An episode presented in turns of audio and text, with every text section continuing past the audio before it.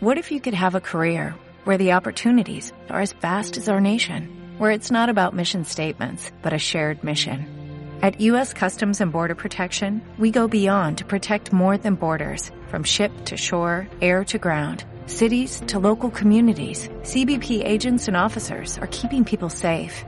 Join U.S. Customs and Border Protection and go beyond for something far greater than yourself. Learn more at cbp.gov/careers. Qué fea va aquella con... Ay, bu, Hombre, bu, pues para bu, que bu. lo digas tú, para Sí. que lo digas tú, porque siempre lo digo yo. Pero, es que va fea. Es Si que- va fea, va fea, Kira. No, pero esa no. Mira que el otro. Mira, mira que le... Ay, por favor, la pinta. Pero las de- pintas de la gente, ¿qué ha pasado este mía. año? Pues yo qué sé, pues humanas habrá forrado. Qué horror la gente cómo se viste. Qué vergüenza. Qué vergüenza. ¡Ay, mira, empieza la chirigota! Ay, ah, que es carnaval. Claro. Ay, vaya. El carnaval de aquí de Cádiz está bonito, ¿eh? Ojo. Las chirigotas son bonitas, ¿eh? Las chirigotas Bueno. dicen lo que no nos atrevemos a decir el resto del año. Hay que joderse que hay que decirlo un, un día solo, por favor.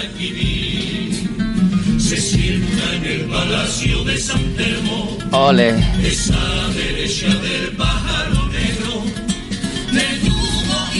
Tenemos un programa de radio que hacer, ¿eh? Venga, pues vámonos. ¿Nos vamos Va, al programa de radio? va, vamos, vamos, vamos. Venga.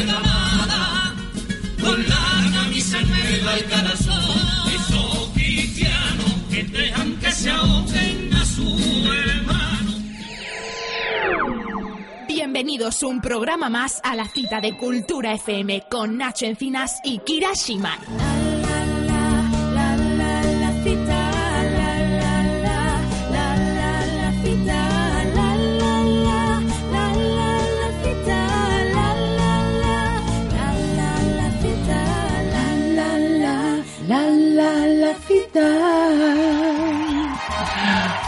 Ole. Muy buenas noches, una semana más bienvenidos a la cita de Cultura FM. Hoy es Kirashimai, el último día de febrero, aunque sea 28, claro está. 28. Mm, ¿Qué te tocas? El mocho.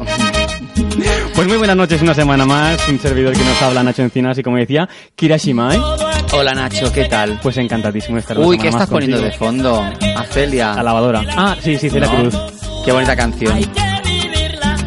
La vida es un carnaval, decía La vida es un Cruz. carnaval. Y muchas otras cosas, ¿eh? Criticaba también, mm, como las chirigotas, a la gente que no se Hombre, merece muchas es que cosas. Celia, a la mínima que podía, se le caía de la boca para ponerle las pilas a Fidel Castro. Claro. Pues no hay que llorar, como dice Celia Cruz. Yo creo que sí que hay que llorar. A veces. Está bien reír, pero está bien llorar para sacar las emociones de dentro, ¿no? Entiendo el concepto que dice Celia Cruz. ¿eh? Claro, no, no, llorar hay que llorar siempre, es una necesidad fisiológica. Pero a lo que se refiere ella es, hay según qué desgraciados que por sus actos tener que llorar encima, no. Exacto. Mejor combatirlos con una sonrisa y una buena hostia. Pues como decía, hoy es jueves, día 28 de febrero, último día del año. No sé si pues está a las 12 tomaréis las uvas. Ah, no, eso es en diciembre solo, ¿no? Claro, hoy En no, diciembre. hoy Vale, se vale, acaba vale. febrerillo que tiene 28. Pues eh, estamos ya en época de carnaval. Hoy programa número 591, Kirashimai. Ajá. Y pues estaremos aquí hasta las 10 de la noche en Cultura FM, si te parece, si te viene bien. 591, uy, qué poquito nos queda para el 600. Quedan pocos para el 600, pero quedan nueve programas que son Mm. nueve semanas. Ah. Son dos meses, ¿eh? Claro, es verdad. Bueno, La vida no se calcula tú, diferente. Pero no te creas tú, no, no queda tanto, ¿eh? No queda nada, no, no. Y no queda nada para acabar temporada, no queda nada ya para el 2027. ¿Tú qué vas a hacer en Uh, 2027? qué barbaridad. En 2027, vivir si se puede. No sé. Pues esperemos que en 2027 el mundo haya evolucionado hacia bien, que todos pensemos de manera más coherente, más, más lógica, ¿no? Que todos nos, nos tratemos como con igualdad de pensamiento, de actitud y Bueno, de... por lo menos que sea eh, consensuado. Sí. Porque la lógica, eh, Ya, a cada uno tiene la suya, ¿eh? Igual que el sentido común, ¿no? Que Sí. es el sen- sentido menos común a veces. Bueno, no, el sentido común es la base de la raza humana. O Mm. sea, toda, como raza tenemos un sentido común. Luego la lógica y otro tipo de cosas que se, que se agregan al pack pero que no salen en el pack. Pues las que son de nada. otra raza son las invitadas que han venido hoy a vernos. Vamos a hablar un poquito de, de comedia, de humor, de, de cultura en general y sobre todo de mujeres, de feminismo y de feminidad, podríamos decir, creo yo. Porque hoy han venido Kira Shimai, Rocío Raval, buenas noches, bienvenida. Hola, buenas noches, Hola, Nacho. Rocío. Buenas noches, Kira, ¿cómo estáis? Encantadísimos de que hayas venido una Como vez siempre. más a vernos. Y una tenir tinerfeña, ¿se dice? Se dice así, Tinerfeña, tinerfeña, sí. que es Guapísima, además. Jessica Rojano. Buenas noches, bienvenida. Hola, buenas noches. Bienvenida. Buenas Jessica. noches, Kira. ¿Qué tal? Muy bien. ¿Los carnavales de Barcelona se parecen en algo a los de Tenerife? En nada. No, pero ¿qué Estoy dice? siendo muy infeliz estos dos días. Gracias Ya. por preguntar. Aquí, sobre todo, ante nada, eh, libertad de expresión. Que sepas Sí, que sí, tienes sí. toda la libertad de decir lo que te apetezca sobre... Bueno, sobre los catalanes depende de lo que digas. Ayer veía la gala de la elección de la reina Sí. de- del carnaval de Tenerife. Mm. Que bueno, luego entramos a debatir todo el tema de Vale. Reinar, no, reina, reina. No he visto reina. nada yo. ¿Ha estado bien? Ah, no sé, yo lloraba. Yo- ah, ¿Pero de por- pena o de alegría? Qué pena de, de echarlo de menos. De añoranza, también, ¿no? De añoranza, Claro. sí, sí. A mí Ah. se me, bueno, me, me- se me pone la piel de gallina con Qué los guay. carnavales. ¿Sois de las que pensáis que la vida es un carnaval? Por supuesto. Sí, por favor, y tanto. Pues a disfrutar del carnaval de este año, que yo realmente el carnaval nunca sé cuándo empieza y cuándo acaba, ¿no? Porque la gente va disfrazada con unos caretos cada día del año Ya. y te despistan. En Tenerife empiezan en octubre ¿Sí? y acaban pues la semana, o sea, la- esta, luego eh, esta semana eh, Ujú. fue la elección de la reina, luego a este fin de semana se sale, el fin de semana siguiente que es piñata también, luego en medio hay un montón de fiestas y luego empiezan los carnavales que aunque no coincida con la fecha de carnaval real, Mm. Wow. eh, siguen en el resto de pueblos de Tenerife. ¿eh? O sea que Ah. empalman octubre con octubre, ¿no? Por lo que me parece. Bueno, luego descansan y luego en octubre empiezan otra vez para ensayar las murgas, empezar a hacer los vestidos de la reina Claro. y todo el tema. Rocío, ¿tú las piñatas qué tal? Yo las piñatas las tengo bien. Fui la semana pasada al dentista y de momento, de momento todo fino.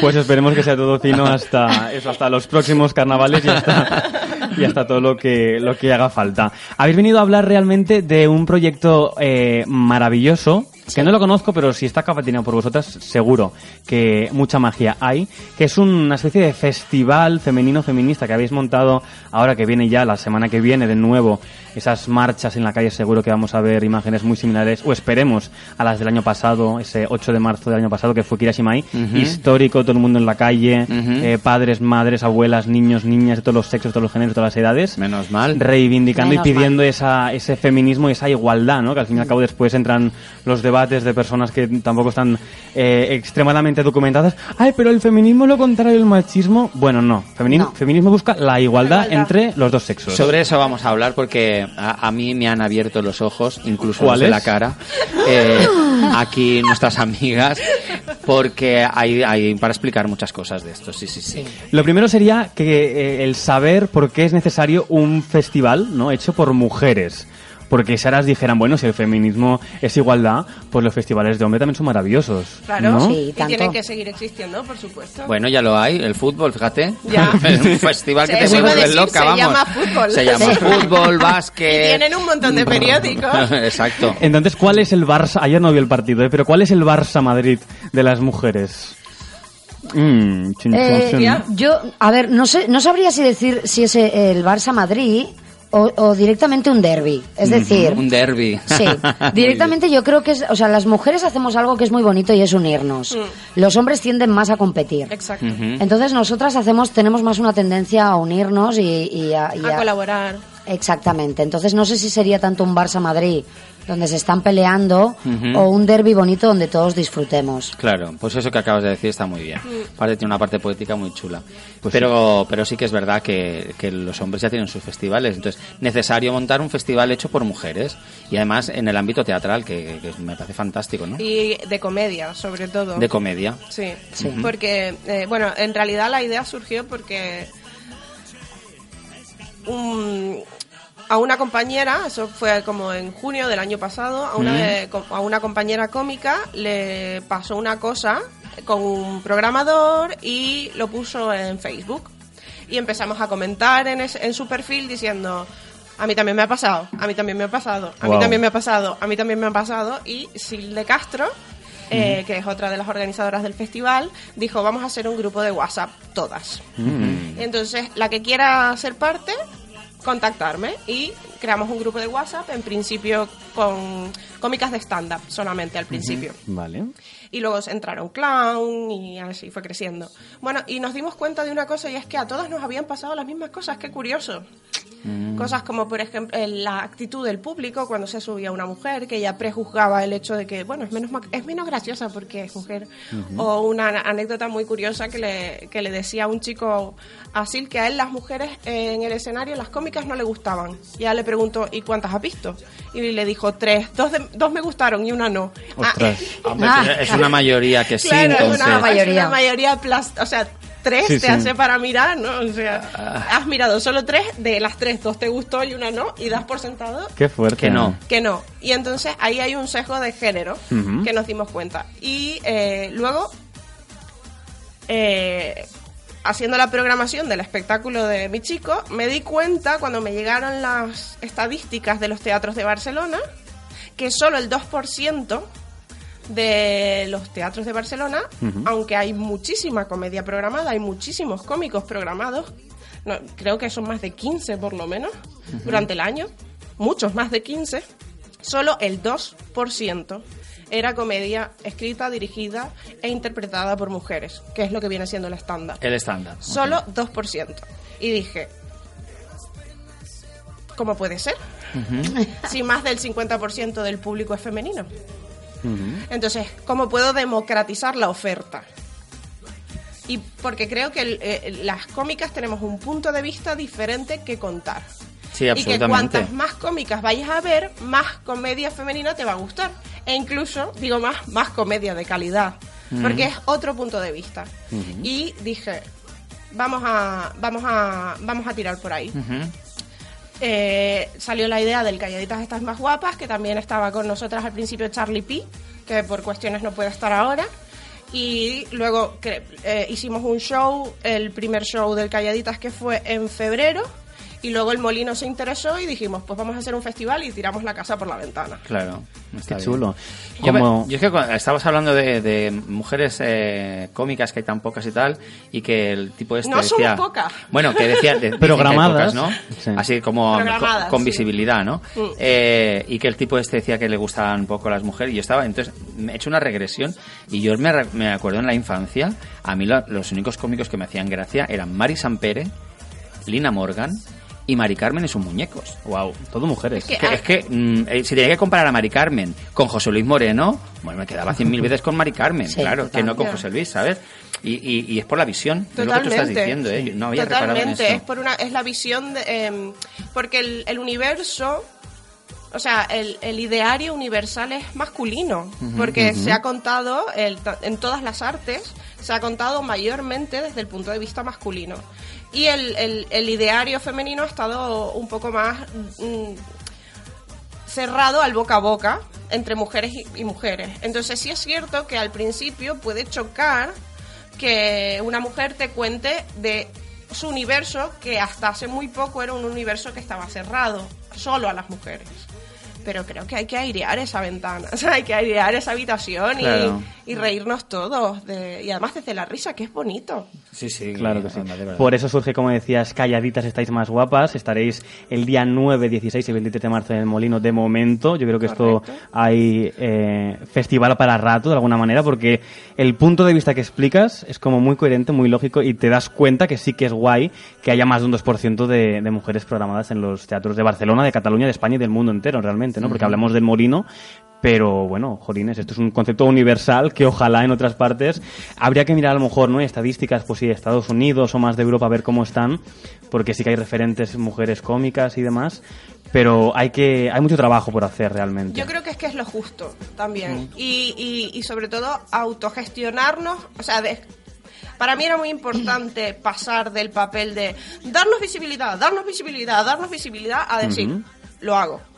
Muy bien, O sea, claro. lo hago Sí, y además, además hay, hay todo un mundo, o sea, está el mundo que tú ves de los teatros y demás, y luego hay todo un mundo underground por detrás, de locales, de pubs, de sitios donde vas a actuar, que hay un, ma- hay un machismo visible. O sea, Eh. cuando, cuando tú llegas a un local, yo que estuve bastante tiempo haciendo impro, llegabas a un local y, y, eh, a, a mi compañero le preguntaban, ¿y dónde está el otro improvisador? Y yo al lado con la camiseta que ponía Improrar, bueno, la compañía donde estábamos, y yo decía, pero eh, estoy aquí, no me está viendo que estoy al lado con la misma camiseta. Ah. O sea, y luego cuando acababa el espectáculo, todos muy contentos, le- les encantaba lo que yo había hecho, pero era, joder, eh, eh, eh, era un machismo muy visible y Mm. que llega un momento que dices, bueno, hay que hay que hacernos ver y sobre todo hay que hay que hace- Mm. levantar la mano que estamos aquí, ¿no? ¿De dónde parte el feminismo? Bueno, de la idea de justicia, ¿no? Bueno, eh, históricamente hablando, me pongo hasta me pongo esos términos o No, no, a nivel, a nivel eh, genérico, porque eh, viene a cuento de lo que hablábamos antes, ¿no? Hay muchos hombres de que con ese mensaje que hay por ahí, con distintos tipos de mensajes, pueden pensar, bueno, de repente los valores masculinos ya no sirven para nada, ahora solamente son los femeninos, ¿no? Entonces, por eso te pregunto, ¿de dónde parte la idea del feminismo? La- de La idea del feminismo ha ido escalando desde prácticamente la Revolución Francesa, en la que se hizo la, eh, bueno, la Carta de los Derechos del Hombre, que todos conocemos, y eh, ahora ay, me van a matar, pero no me acuerdo del nombre de la filósofa que escribió eh, la Carta de los Derechos del Hombre y la mujer. No pasa nada porque existiendo Google, la gente si quiere interesarse, que Vale. se meta en Google y busque. Totalmente. Que, no, que me fallan los nombres siempre. Bueno, escribió la Carta de los Derechos de la Mujer y a partir de ahí pues se fue generando una conciencia de, de- Hemos luchado con ustedes porque nos han dejado tiradas, Exacto, ¿no? muy bien. Luego Sí. dejó, luego apareció... qué, qué buen Sí, planteamiento, Claro, ¿eh? hemos luchado con ustedes, eh, o sea, las pescaderas cortaron cabezas Sí. Sí, y ahora resulta que mi estatus jurídico es inferior al tuyo. ¿Qué Bueno, ha pasado? El cuadro más simbólico sobre la Revolución Francesa es una mujer en medio con el pecho al aire y la, Totalmente. brand- la bandera encima. Totalmente. Totalmente. O sea, sí, sí, Totalmente. eso lo demuestra. Y entonces es un poco ¿qué ha pasado, no? ¿Qué ha pasado? Claro, Es que yo creo que yo creo que en realidad eh, vuelvo otra vez a lo poético un poco. Yo creo que nace de, de la necesidad. O sea, si tuviéramos que, que buscar un nacimiento realmente del feminismo, nace de la necesidad de decir estamos con vosotros. O sea, es una necesidad de decir estamos a vuestro lado. Estamos O sea, aquí y existimos. Estamos aquí y existimos. Eh, hay un paral- ¿Sabéis que hay un paralelismo con el Día del Orgullo Gay? Ajá. Estamos hablando prácticamente de cosas similares. Sí, o sea, sí, sí, sí, que aún haya hombres similares. que se pregunten por qué es necesario el Día de la Mujer o el Día del Orgullo Gay o el Día del tal, es lamentable, porque Es- es, lamentable que, que- Lamentable. que haya que tenga que existir ese Sí, día, ¿no? Totalmente. Y entonces, bueno, eh, luego aparece el sufragismo para pe- exigir el derecho al voto, que es un poco lo mismo. Eh, hemos luchado con ustedes para el voto universal, no es tan universal, Total. porque nosotras no podemos vo- votar. Eh, y luego aparece el feminismo liberal, el feminismo radical, que Simón de Beauvoir está en medio de los dos con su libro, que De hecho- El segundo sexo, en el que empieza, eh, se plantea por qué su vida ha sido diferente al haber nacido mujer como filósofa, por qué su vida ha sido diferente. Y eh, se da respuestas de que, si- que hemos sido las otras, ¿no? Que el mundo nos ha tratado desde el punto de vista, lo que hablábamos antes fuera de antena, del Sí. el arte, Ajá. siempre ha tenido una visión más masculina y así en todos los puntos, o sea, así en todas las los universos. En todos ¿no? los ámbitos En todos los ámbitos, no me sale la palabra. Y bueno, luego aparece el feminismo radical, que viene a decir que lo, lo personal es público. ¿Vale? Claro. Y es cuando se queman sujetadores y Bueno, todo el tema. ha estado muy bien la cronología que has hecho, has porque cuando, porque cuando llegas, Pero cuando, me, no, no, has, cua- me has preguntado. de Claro, no, no, que es que está muy bien, porque cuando llegas al feminismo radical, eh, para mí ha sido, el, el mensaje ha sido, bueno, llevamos toda la vida dando por culo con el tema, no nos hacéis No, no caso, sé. pues ahora radicales. Sí. Claro, que es Que radical viene, la palabra viene de, del- de raíz, no Ajá. de radical. De, Sí, sí. Patricia Sornosa, que es una cómica que me encanta, tiene un chiste buenísimo de esto, Mm. que dice que los noticiarios cuando dicen feminismo radical, normalmente lo dicen en plan radical, como Algo malo. as- asimilándolo a- al terrorismo incluso. Sí, Y, y no, viene de, porque viene de la raíz, de solucionar la raíz. O sea, de, de acabar con el patriarcado, se, se, se, se acuña el concepto de patriarcado y, y a partir de ahí vamos a intentar ser cons- ponernos las gafas lilas y ser conscientes de hasta dónde nos ha afectado toda la educación que hemos recibido. Y creo que es infantil creer que solo 100 años después de que la primera mujer dijera, oye, vamos a juntarnos a ver si nos dejan votar, creo que es infantil creer que solo 100 años después no quedan rastros de todo esto. Sí, claro que quedan rastros. Claro. Y todavía hay mujeres que... que- Es que si hablamos de 100 años estamos hablando de abuelos al final. Sí. Estamos hablando estamos hablando de una generación bastante cercana. Sí. Y yo eh, hablando de esto de, de cuando cuando adquirimos el derecho a voto, ¿no? Eh, Clara Campoamor que hace Mm. hace todo su meeting y demás, la, la persona que tenía en el bando en, la oposición era una mujer y esa mujer defendía que las mujeres no podíamos votar y Clara Campoamor empieza su discurso diciendo ¿Cómo voy a discutir con alguien que se está negando a sí mismo? Totalmente. O sea, Claro. es imposible discutir con alguien que se niega. Y hay muchas veces que esto sucede. De pronto las mujeres encontramos más machismos en mujeres Mm. que, eh, que las oyes hablar y te echas las manos a la cabeza diciendo, pero ¿en qué momento? eh, Bueno, es como, que- como cantantes o personas de a pie gays que voten a la derecha. Ya, ya, es ya, yo prácticamente no lo mismo. entender. Sí, Sí, sí. Que los hay. Pero yo creo que también es porque no es porque hayan más, sino porque duelen más. Mm. Ya. Duelen más, les das como más importancia también. Ya, duelen más. Sí, es como una espinita. dices, Claro, ¿cómo parece inverosímil y de- Sí. en- en- como ciencia ficción, ¿no? Alguna, Sí. alguna cómica, no voy a decir su nombre, ha dicho, el feminismo no ha hecho nada por mí. Y es como, bueno, lo de votar, hija, lo de votar, lo Sí. de tener la patria potestad de tus hijos, ¿sabes? Madre mía, claro que sí. Totalmente. Mi madre, que fue una de los. eh, bueno, el, ma- el matrimonio de mi madre fue uno de los primeros divorcios de este país. Y en aquel momento, pues mi madre no tenía derechos respecto a sus hijos. Totalmente. Tuvo que batallar, eh, se contrató una abogada feminista, justamente Lidia Falcón, que era de armas tomar, y que gracias a ella pudo ir, se pudieron ir esquivando los torpedazos que, eh, que daba el abogado de mi padre, ¿no? Y ahí hasta que pudimos elegir y, y tal, y la cosa salió más o menos bien, pero el, el transcurso de esa época para mi madre fue horrible, estaba Claro. sola en el mundo, no- Claro. no, no podía hacer nada, ¿no? Claro. Así que que esta señora diga que el feminismo no ha hecho nada por ella Ya. es como meter la cabeza en la bañera y no la saquen más. Totalmente. Total, quédate ahí. ¿no? Hay gente que dice que el feminismo no ha hecho nada por ella, bueno, que se lo replantee, ¿no? Medio como decíamos. Y la que sí que está haciendo por el feminismo también de este espectáculo que estará en el Molino estos días es Silde Castro. Buenas, buenas noches. Hola, ¿qué tal? Hola, Muy Sil. bien. Buenas. ¿Cómo está usted? Hola. Pues, hola. Ahora. ¿Nos oyes bien? Sí, sí, yo Ahí sí. estamos. Pues estamos aquí nada con tus compis. Está, está Rocío, está Jessica y está Kira también. ¿Qué tal? Hola. Que, Hola, que tienes, que tienes nombre de río. El río Sí, Sil. soy una, soy una afluente. Cuéntanos un poquito tu punto de vista. Nos explicaba Jessica el por qué había nacido este festival realmente, ¿no? Con ese grupo de WhatsApp hace muchos meses, porque a ciertas eh, mujeres humoristas cómicas os habían pasado las mismas historias al fin y al cabo. Y pues al, al fin y al cabo ha surgido, ha surgido esta, esta propuesta y encima en, en el molino. Eh, ¿Satisfacción además para el mes de marzo? ¿Satisfacción para el mes de marzo? Para ti, sí, claro. Además que esto llega el mes de marzo, eh, día importante la semana que viene que tenemos esas eh, revoluciones, ya hace años que salimos a la calle de reivindicar.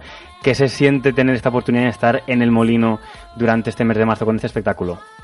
Pues bueno, maravilloso. La verdad es que creo que no hay sitio mejor para poder ser un altavoz, porque es un sitio tan emblemático que todo el mundo conoce. Tenemos un cartel de tres metros en el paralelo. y em, bueno, pues, pues, pues un sueño hecho realidad. Eh, nivel, nivel Dios estamos.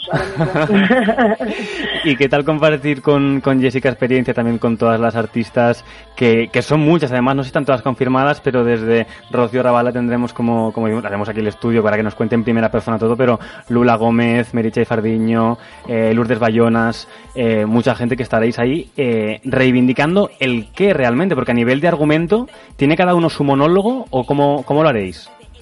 Bueno, en la primera pregunta que me has hecho, que qué tal es la experiencia de compartir Sí. con Jessica y con las chicas, te diré que am, realmente desde hace ya años que noto cierta diferencia cuando trabajo en un equipo íntegramente compuesto por mujeres, pues porque no sé, hay otro entendimiento, otra escucha, otra historia y sobre todo cuando hay un, un- un motivo como el que hay detrás que nos está moviendo a todas. Entonces está siendo súper gozoso, súper divertido, súper amoroso, súper profesional, súper todo, súper Dios, ya te lo he dicho, estamos nivel Dios. Están las dos escuchándote con una cara de qué guay compartir experiencias juntas. Sí, es que es muy, es que es muy especial. Realmente se crea algo, un acompañamiento que no sé, que, que, que va, que va más allá de lo, de lo profesional. Hay algo ahí cósmico, ¿sabes? Y, em, y luego el- el- a nivel de discurso de cada una, bueno, creo que el hecho en sí de que sea un festival íntegramente compuesto por mujeres ya lo convierte en un festival feminista. Eh, luego dentro de eso cada una tenemos nuestro discurso, aunque todas, yo estoy segura de que todas las que van a pisar ese escenario van a tener eh, trazas de feminismo. Em, pero, pero no te sabría decir el enfoque de cada una exacto, pues porque tampoco he, he indagado tanto, ¿no? Pero yo creo que estamos todas un poco a una. Sobre todo lo que nos, nos mueve ahora mismo es visibilizar que la comedia femenina existe y que es de calidad y que somos muchas más de las que se piensa o de las que se intenta pretender.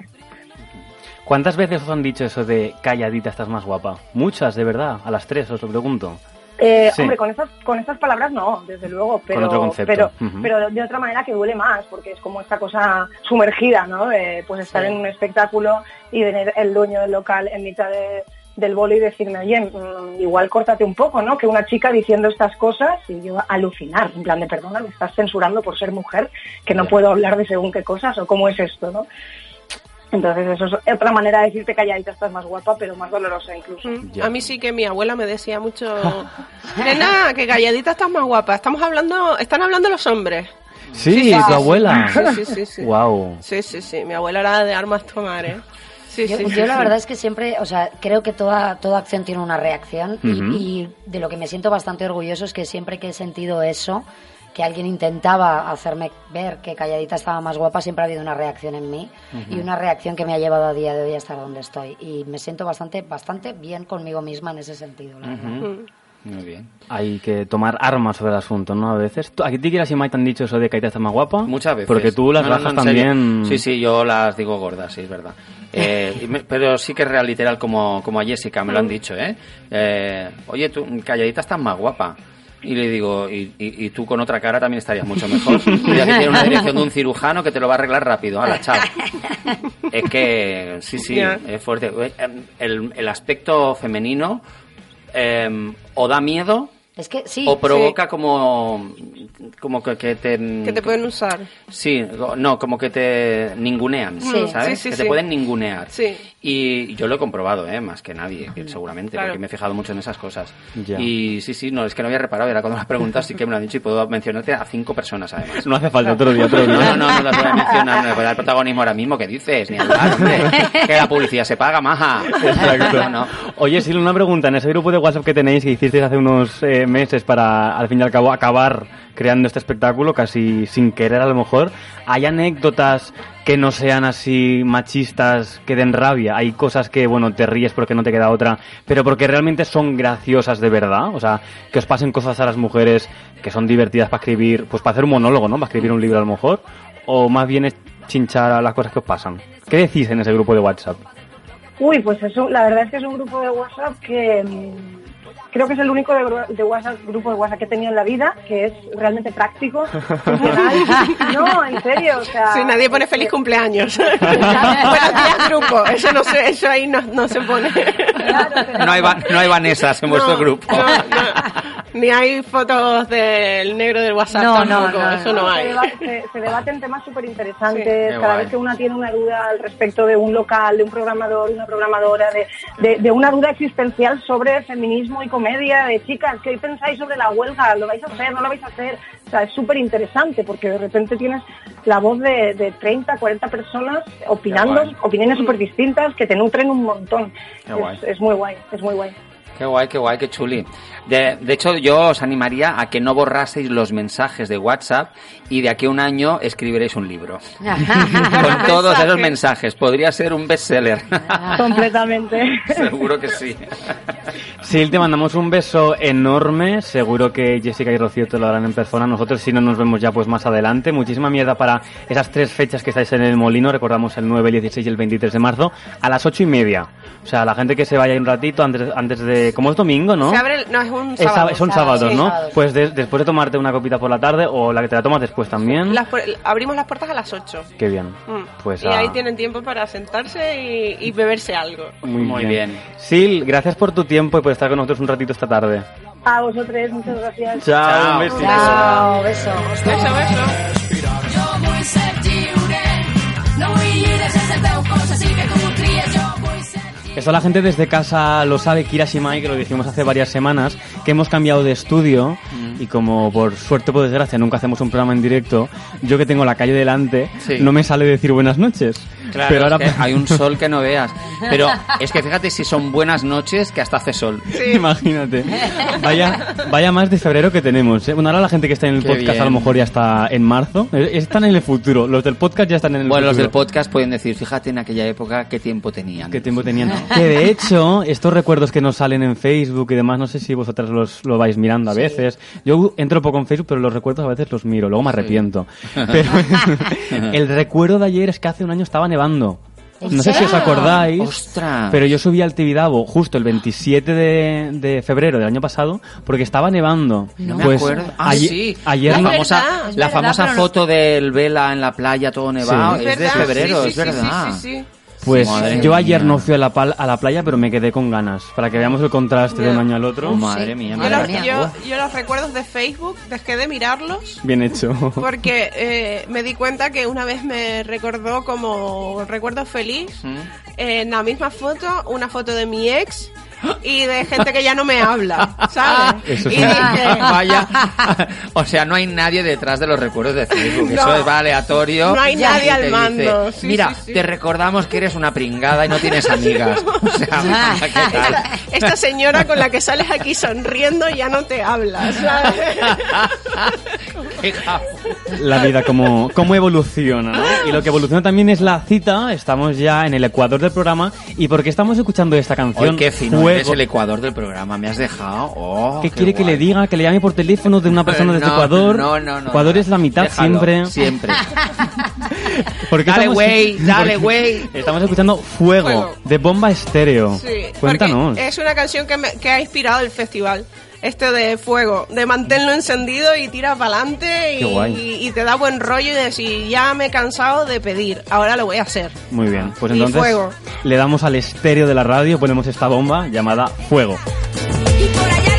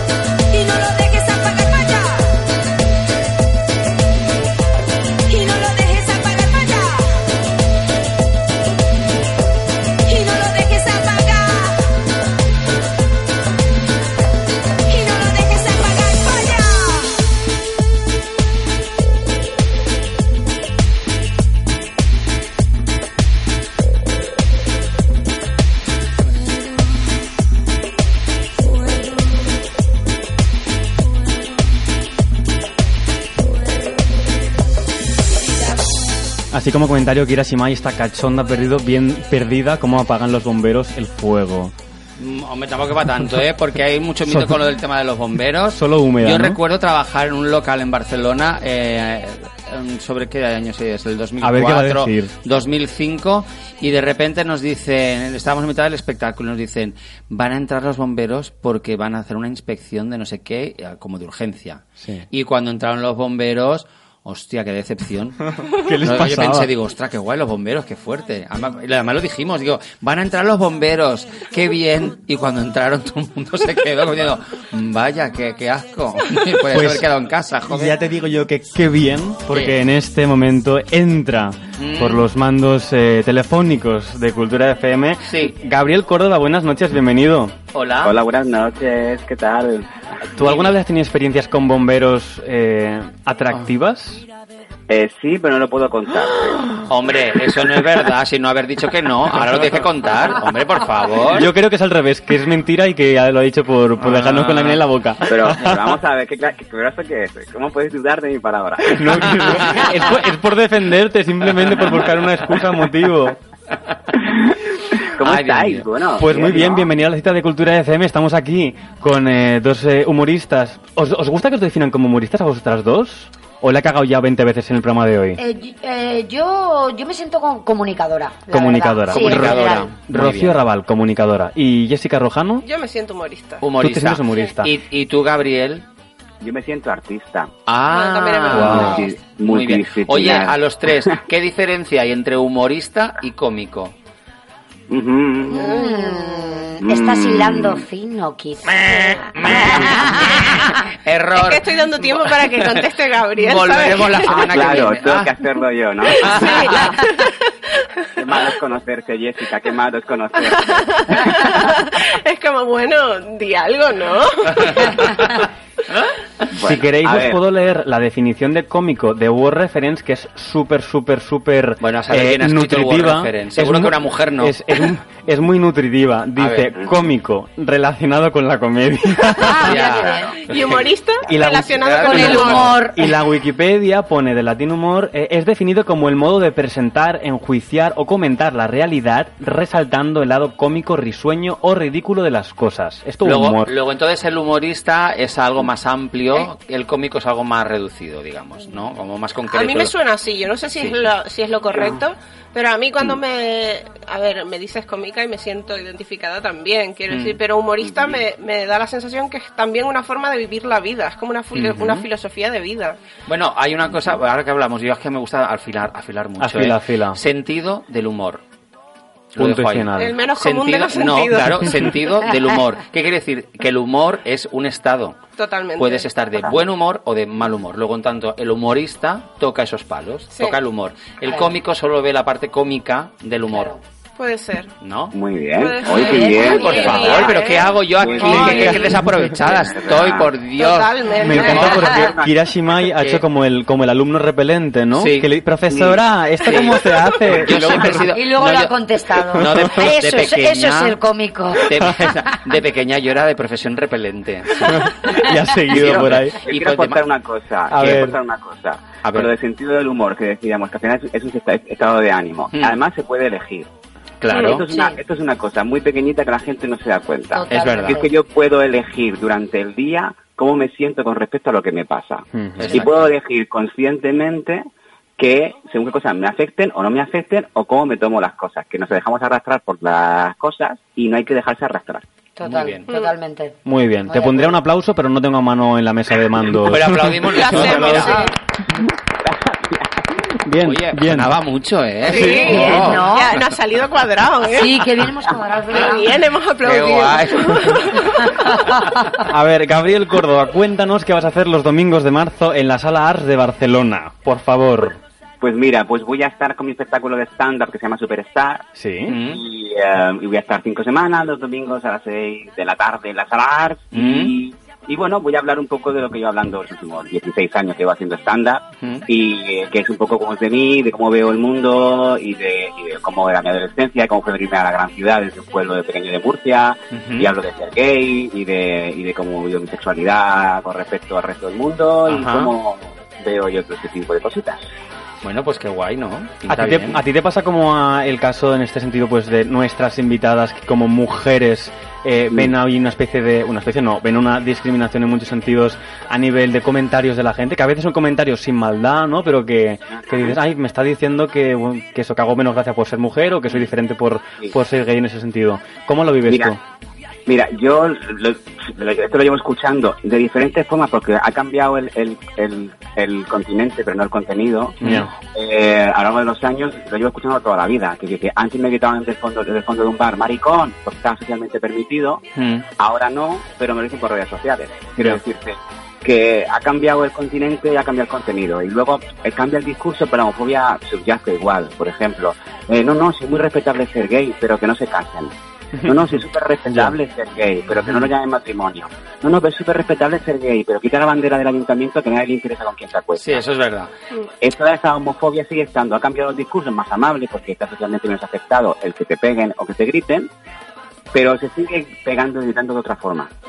Y, y, y- con- y con el machismo va a pasar lo mismo. Quiero decir que ahora habrá muchos hombres que tengan un discurso más inclusivo, pero que si subyace un poco, si miras un poco la, eh, eh, eh, lo que subyace, es un machismo asqueroso como siempre. Y eso Yo- va a estar siempre ahí. Yo fíjate que es que a mí lo de maricón me gustaba y todo. Sí, aquí al fondo del bar decía maricón y yo ya tenía la respuesta. Ahora ya no me puedo decir. ¿Qué decías? Yo, bueno, esto me pasó en el casino de Barcelona una noche vieja, que un señor, que no sé quién fue, ¿eh? de mitad de la sala, que habría como 500 personas cenando, y yo estaba presentando el espectáculo, dijo, maricón. Y yo dije, hombre, tampoco era cuestión de que se presentara usted en voz alta. Por favor, un aplauso al señor maricón que ha venido esta noche. Y se puso todo el mundo a aplaudir. Ahora esto no lo puedes decir. ¿Por qué nadie te llama maricón? Me da rabia, oye. Ojalá alguien esté escuchando esto que vaya a verte algún show y lo diga para, para que te puedas decir. Por favor, si me vais a ver, llamarme maricón, que me gusta, que tengo que decir Yo me comprometo, Kira. Vale, Mira, me comprometo. Yo te llamo maricón. Vale. Gabriel, eh, dices que el, el- en parte el título del espectáculo es Superstar, pero es como tu, tu alter ego, ¿no? ¿Por qué Bueno, eres un- un- una superstar? No lo soy. No lo eres. en absoluto.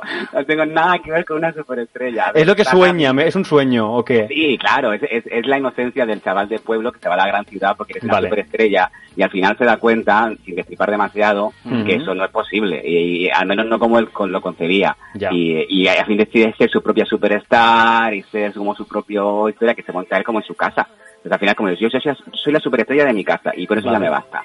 Pero, pero eh, para nada tiene que ver con el hecho de que yo me crea o me considero una superstar. Estoy súper lejos de eso, muy lejos. Entonces, a la pregunta que hacía antes Kira de humorista, cómico, por eso te consideras artista, ¿no? Porque tienes una esencia al fin y al cabo que cuando te levantas dices, vale, va, voy a ver si hago, no sé si feliz a la gente, pero voy a ver si por lo menos intento ponerle un par de, de no sé, de, de- de buenas caras a la vida. Venga, voy, Sí. a, voy a hacerla de, repelente otra vez, va. A ver. ¿Qué es un artista?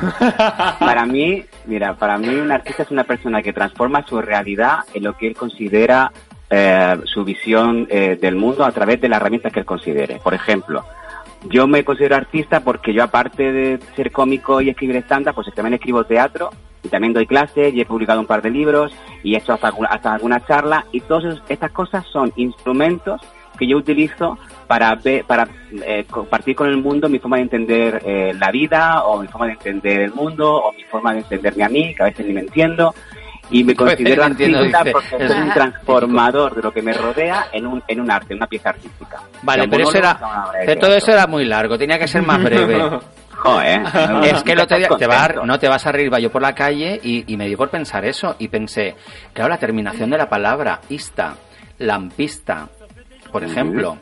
Luego el artista es el profesional del arte, Ajá. Claro. Exacto. así de claro. Mira cómo sabías otra vez la respuesta. Claro. Ay, Ay, qué- es que es muy repelente, Kira. Soy muy repelenta. Kira, qué Pero es rabia verdad, das, la gente no, a veces no lo sabemos, ¿no? Y, y es real. Hay una cantidad de terminaciones en ISTA que, que determinan las profesiones. Y el artista es el profesional que trabaja con el arte. Un pintor es un artista. Un cantante es un artista. Claro. Un escritor es un artista. Claro.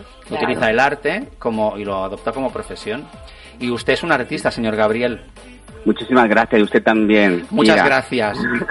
Venga, nos llamaremos maricón mutuamente. venga. Oiga, por favor. Ven, a- ven, el- ven al Teatro Alfa de Maya Maricón. Vale, sabrás que estoy cuando lo oigas.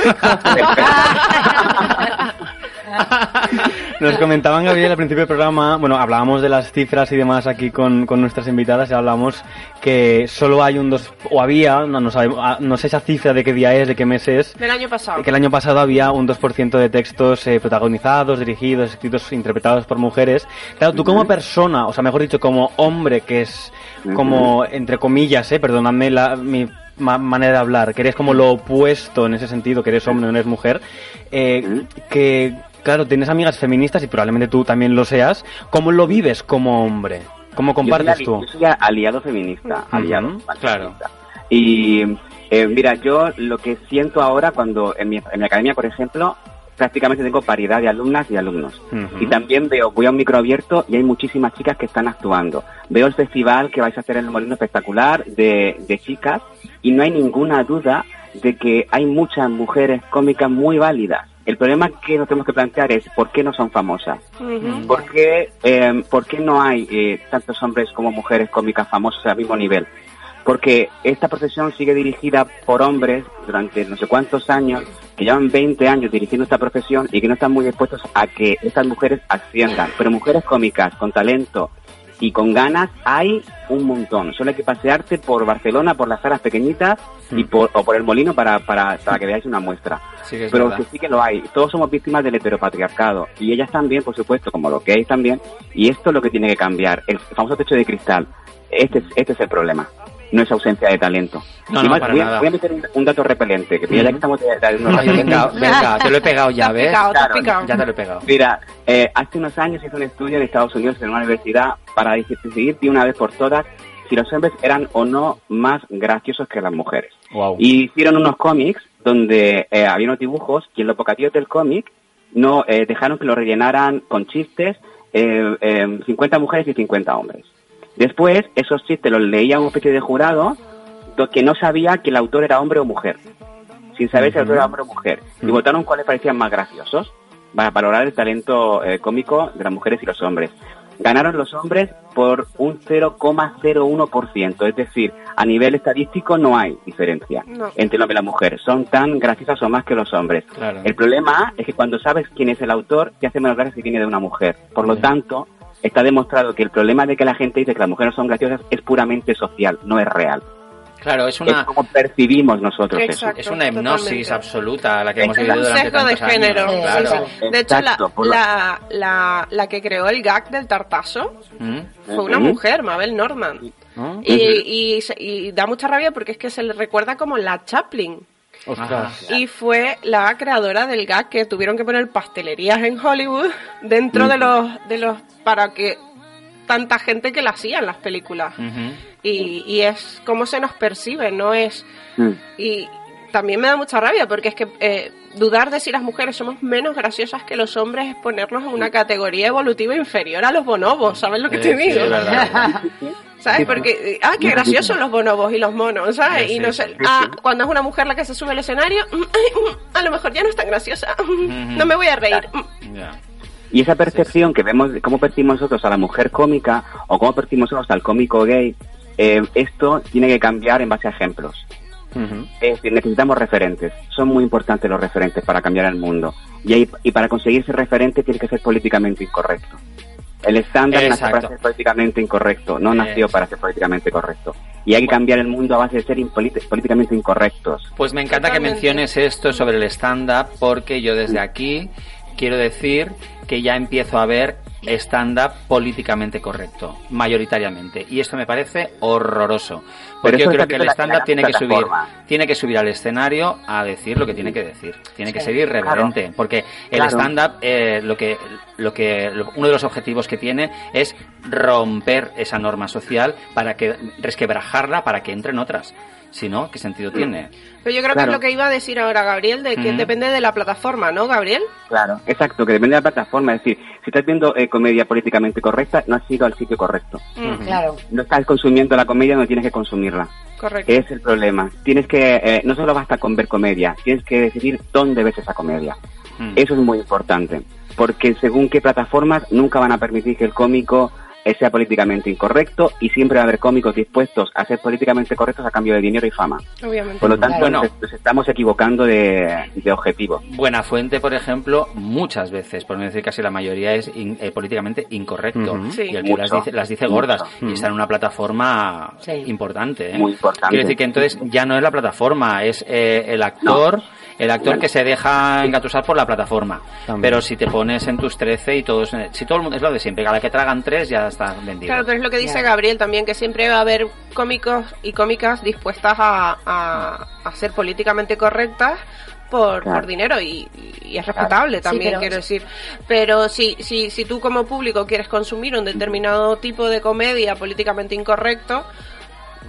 Eh, está, existe. Claro. Solo hay que escarbar. Existe, pero también dentro de la misma plataforma te puedes encontrar al cómico que es fiel a sí mismo o la persona que es fiel a sí misma y en la misma plataforma donde están otras cosas más vendidas está el que tú vas a seguir y vas a ver porque sabes que te gusta, porque sabes que dice verdades y da igual en la Bueno, plataforma que esté. yo lo que vi vuestro, lo que vimos Nacho y yo vuestro en la Con calle Balme, Quique Macías. con Ah, Quique sí, Macías, Quique. aquello era oro. Vamos, sí, sí, oro, sí, está oro, muy bien. La verdad oro. es que está clandestino, clandestino, maravilloso. Maravilloso. Y luego, sí, sí, y luego sí. quiero decir también que hay cómicos que no son políticamente incorrectos, pero no porque estén, porque, sea- porque estén vendidos o porque eh, les hayan callado la boca con dinero. Hay cómicos que ellos deciden no meterse en historias porque no Sí. les gusta, porque no les sale, Sí. porque les apetece.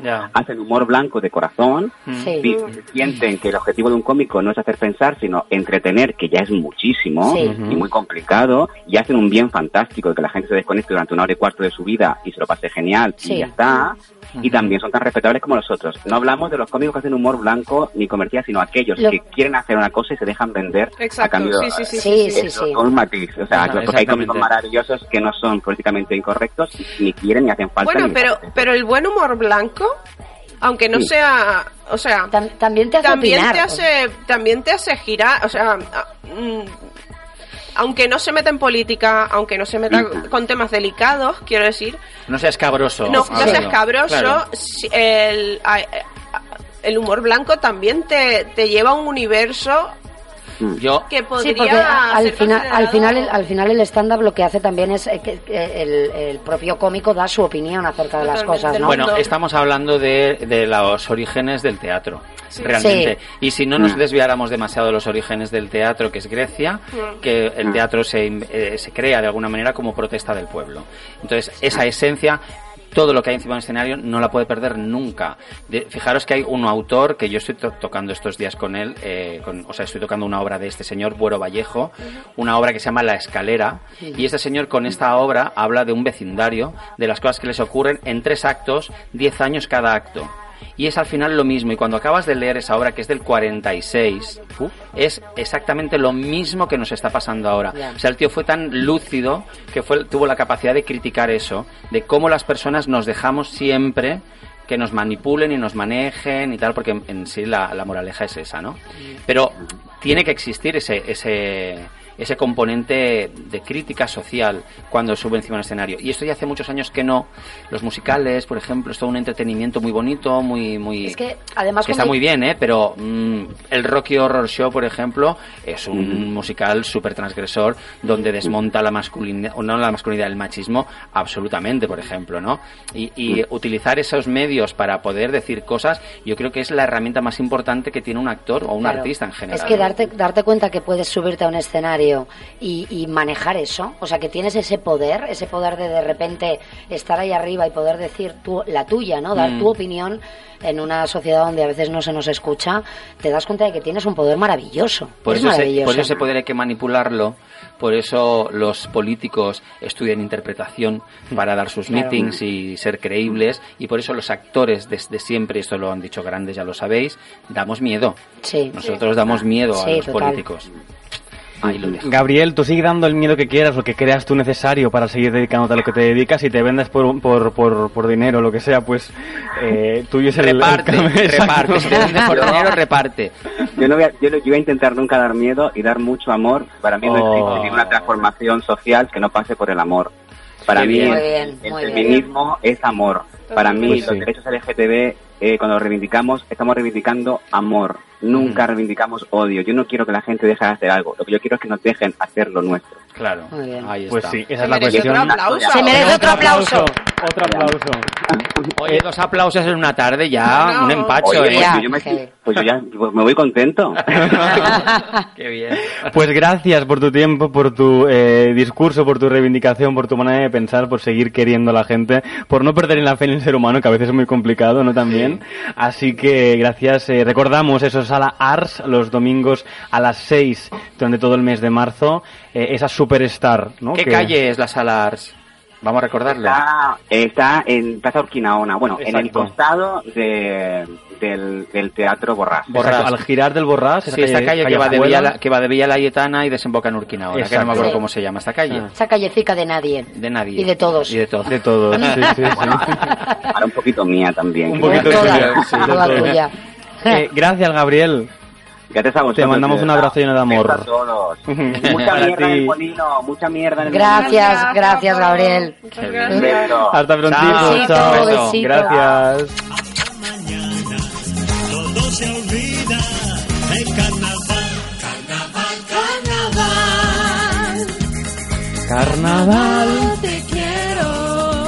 Pues del carnaval te quiero Kira Shimai. Pasamos Yes. al momento tenso del programa, el momento mío, en el que la realidad nos eh, invade, nos, nos asusta y nos preocupa Oh. realmente porque chicas, aquí en este programa, por mucho que digamos cosas o que digáis cosas las, las invitadas, nos gusta ver lo que está pasando en el mundo. Porque creemos que eh, es importante que la Mm. gente sepa lo que realmente está pasando en el mundo. Y por eso, la primera noticia de hoy dice así, dice así. Los bomberos rescatan a una rata atrapada en una alcantarilla. Qué detalle, tía. Un grupo de presos rescata a un bebé que estaba atrapado en el interior de un coche. Vaya. Quiere que le hagan un bolso con la piel de su pierna amputada. A mí esta me ha parecido bien. Un hombre de 25 años ha desarrollado unos guantes que traducen la lengua de signos al habla mediante un smartphone. Ostras, qué fuerte, ¿no? Qué maravilla, ¿no? Sí, Brutal. heavy. Graban un autobús circulando con un tronco en vez de una rueda. A ver. ¿Un tronco, un tronco de qué? ¿De caoba o de, te Tronco, o de tronco, pino? Un tronco. Tranqui, tronco. Fuera. Y por último, un paciente no aguanta el mono, y sa- el mono del mono, Mm. eh, y sale del hospital a fumar con un cuchillo clavado en la espalda. Hombre, es lógico, quien ha fumado sabe que eso es necesario. O sea, Típico cuchillo clavado en la espalda antes Del fumador. del fumador. lo de, lo de menos es el cuchillo. Hay que fumar, ¿no? Hay que fumar, exacto. Se ha acabado todo. Qué Se ha barbaridad. se ha apagado, se ha acabado, se ha apagado, se ha Este apagado. noticiero me deja. Eh, bueno, a destacar que todas las noticias son reales. ¿Son reales todas? La de la rata La- en la alcantarilla también es Pero real. la de la rata yo me la he imaginado con la patita en mitad de la Ah. alcantarilla como partida. No sé si os habéis enterado, pero hay, yo no he visto el vídeo porque no me apetecía tampoco ver la rata saliendo de la alcantarilla, Ah, pero pero, ha sido muy viral que no sé si llevaba en tres días medio millón de reproducciones o algo así. Así que ¿En si queréis buscarlo, de verdad. de Yo verdad, de creo verdad. que ¿Tú desde crees? que The Hall tenía una buena Mira. protagonista es la rata, yo creo que el mundo ve las ratas diferentes. Yo, puede ser. Ahora. Pero que me dices del bolso de pierna. Lo- El bolso de noticia El bolso de pierna. pierna. Yo, Sí. yo tengo una duda. Cuando hace frío, ¿se pone de gallina? Ostras, bueno, si- Ah, ah. Si, de la, si no fuera persona y fuera gallina, sí. Pero supongo que en este caso, al ya estar la... O sea, la cuestión, Oh. esta noticia, os explico un poquito muy por encima, es una persona que tenían que amputarle la pierna y dijo, oye, como detalle o como recuerdo de yo tener algo mío, ¿me podéis hacer eh, un, un bolso con la piel de mi pierna? No Pero le digo han dicho sí, o sea- de verdad. Y de souvenir que le imprimieran, yo estuve en el hospital. O sea, la enfermera habrá dicho, ahora tengo que llamar a un, a un centro de marroquinería A para un que le hagan a esta un bolso. Pero le, han- le dijeron sí. Espera, porque no, no O sea, te sé decir. es como que Esto ha pasado... detalle, Como esto el es- chiste, es como el chiste de, dice, oye, ¿qué cartera tan bonita te has comprado? dice, es una cartera de piel de polla. dice, no me digas. dice, sí, dice, cuando me voy de viaje la froto y se me hace maleta. Esto ha pasado en Manchester, es una persona de 55 años. Yo sabía el proceso, pero no recordaba exactamente. Lo acabo de encontrar. Eh, sí, la cuestión es que no le han dado el sí definitivo, pero están buscando a una persona por internet eh, que le confeccione esta, esta ¿Había peculiaridad. un psicólogo o no lo vieron, no? No, no lo sé, no lo sé, no lo Esa sé. petición y yo no, o sea, tengo un trabajador social ahí contigo, no te digo, venga, sí, Hombre, voy a buscar un peletero. No, hombre, te digo una cosa, tampoco está tan mal si es una piel que se va a tirar, total. Yo creo que eso debe aguantar, ¿no? Pero, pero, que tú- te imag- o sea, Yo creo que eso debe de- aguantar. bueno, hay que día- tratarla como la piel de Yo- la vaca mira, y tal, claro. yo tengo un perrito y siempre he pensado que cuando se me muera yo lo diseco y lo pongo ahí en el comedor pa- para tenerlo, ¿no? Para que no, para que no muera. También he pensado en hacerme bolsos y bufandas con él. ¿En serio? Es una, sí, totalmente. para que veas, para gusto los colores. ¿Has visto? Y me dejaría las patitas para atármelo. Para- Qué miedo. Ay, Rocío, eres muy fuerte. Por, lo- por cierto, se llama Macareno, por si a alguien le interesa el nombre de mi perro. Macareno, qué Es como, gracioso. como cruela de vil este rollo. Pero que no lo voy a matar para eso, sino cuando ya esté muerto Pero así empezó Oh. cruela de vil. o disecarlo y la, la, la cabecita me la pongo de, de en, la, en mi cabeza como un sombrero y las Gorro. patitas atadas al cuello. Bueno, No, vale. sí, el diseño lo veo, el diseño lo veo. ¿Lo ves? Sí, Yo lo veo. Pero inevitablemente serás la cruela de vil española. ¿eh? Totalmente. Pero qué maravilla. Se Bueno, empieza pues así. sí. Se empieza así, tío. Em, no sé, chicas, cómo decir esto, pero hemos de acabar el programa con esto. Con esta noticia, no con esto, con lo que ha hecho Rocío, con esta Ah. maravillosidad Eh, de, brutal, de final. De, de Sí. final. Brutal, Sí, sí, sí. brutal. Macareno. Bueno, pues, Macareno, un besito si nos estás escuchando. eh, y larga, larga vida, larga vida. Si Macarena nos está escuchando ahora mismo, es que ese perro no va a morir nunca. Hombre, eh, escuchando la radio, el Es perro verdad. ahí, cambiando el dial.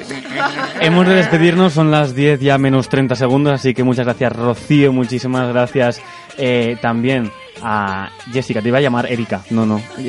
¿Me dejas llamarte Erika hoy, en este ratito que me queda? Eh, no, porque... no, porque no me llamo así, Porque no ya está. Porque no. ¿Por qué no? Sería Porque otra. atrás de la foto del recuerdo de Facebook se llamaba Erika. Encima, pues no, no, ni hablar. Pues si nos estás No, escuchando, ay. Erika, un besito, gracias por, por estar al otro lado. Eh, Rubia, ¿cómo quieres que te Dígame. llame? ¿Cómo quieres que te llame? Por mi nombre, por favor. Eh, ¿De verdad? No, mi El que pone el DNI. No, el de... Claro, Kira Shimai. Kira Shimai, gracias Dime. también por venir aquí a la cita de Cultura FM. Eh, muchísimo éxito a las dos con este nuevo, eh, esta nueva propuesta, esta nueva locura que son necesarias, eh, como nos decía Gabriel, ¿no? Realmente que a veces vas a los sitios que no sabes si estás en el sitio correcto, pero hace falta mujeres como vosotras poderosas. Y nosotros en el programa siempre nos despedimos Kira Shimai con un momento que se lo vamos a dedicar a ellas. ¿Qué es esto?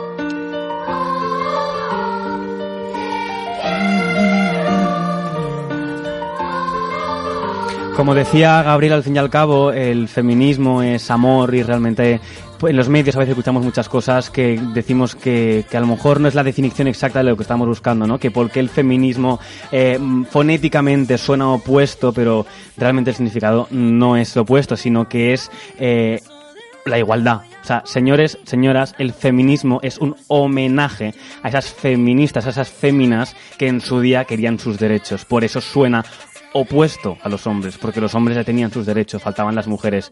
Seguimos cientos de años después y esto, por desgracia, no está conseguido del todo. Gracias por seguir haciendo humor, por seguir haciéndolo con amor sobre todo y a triunfar.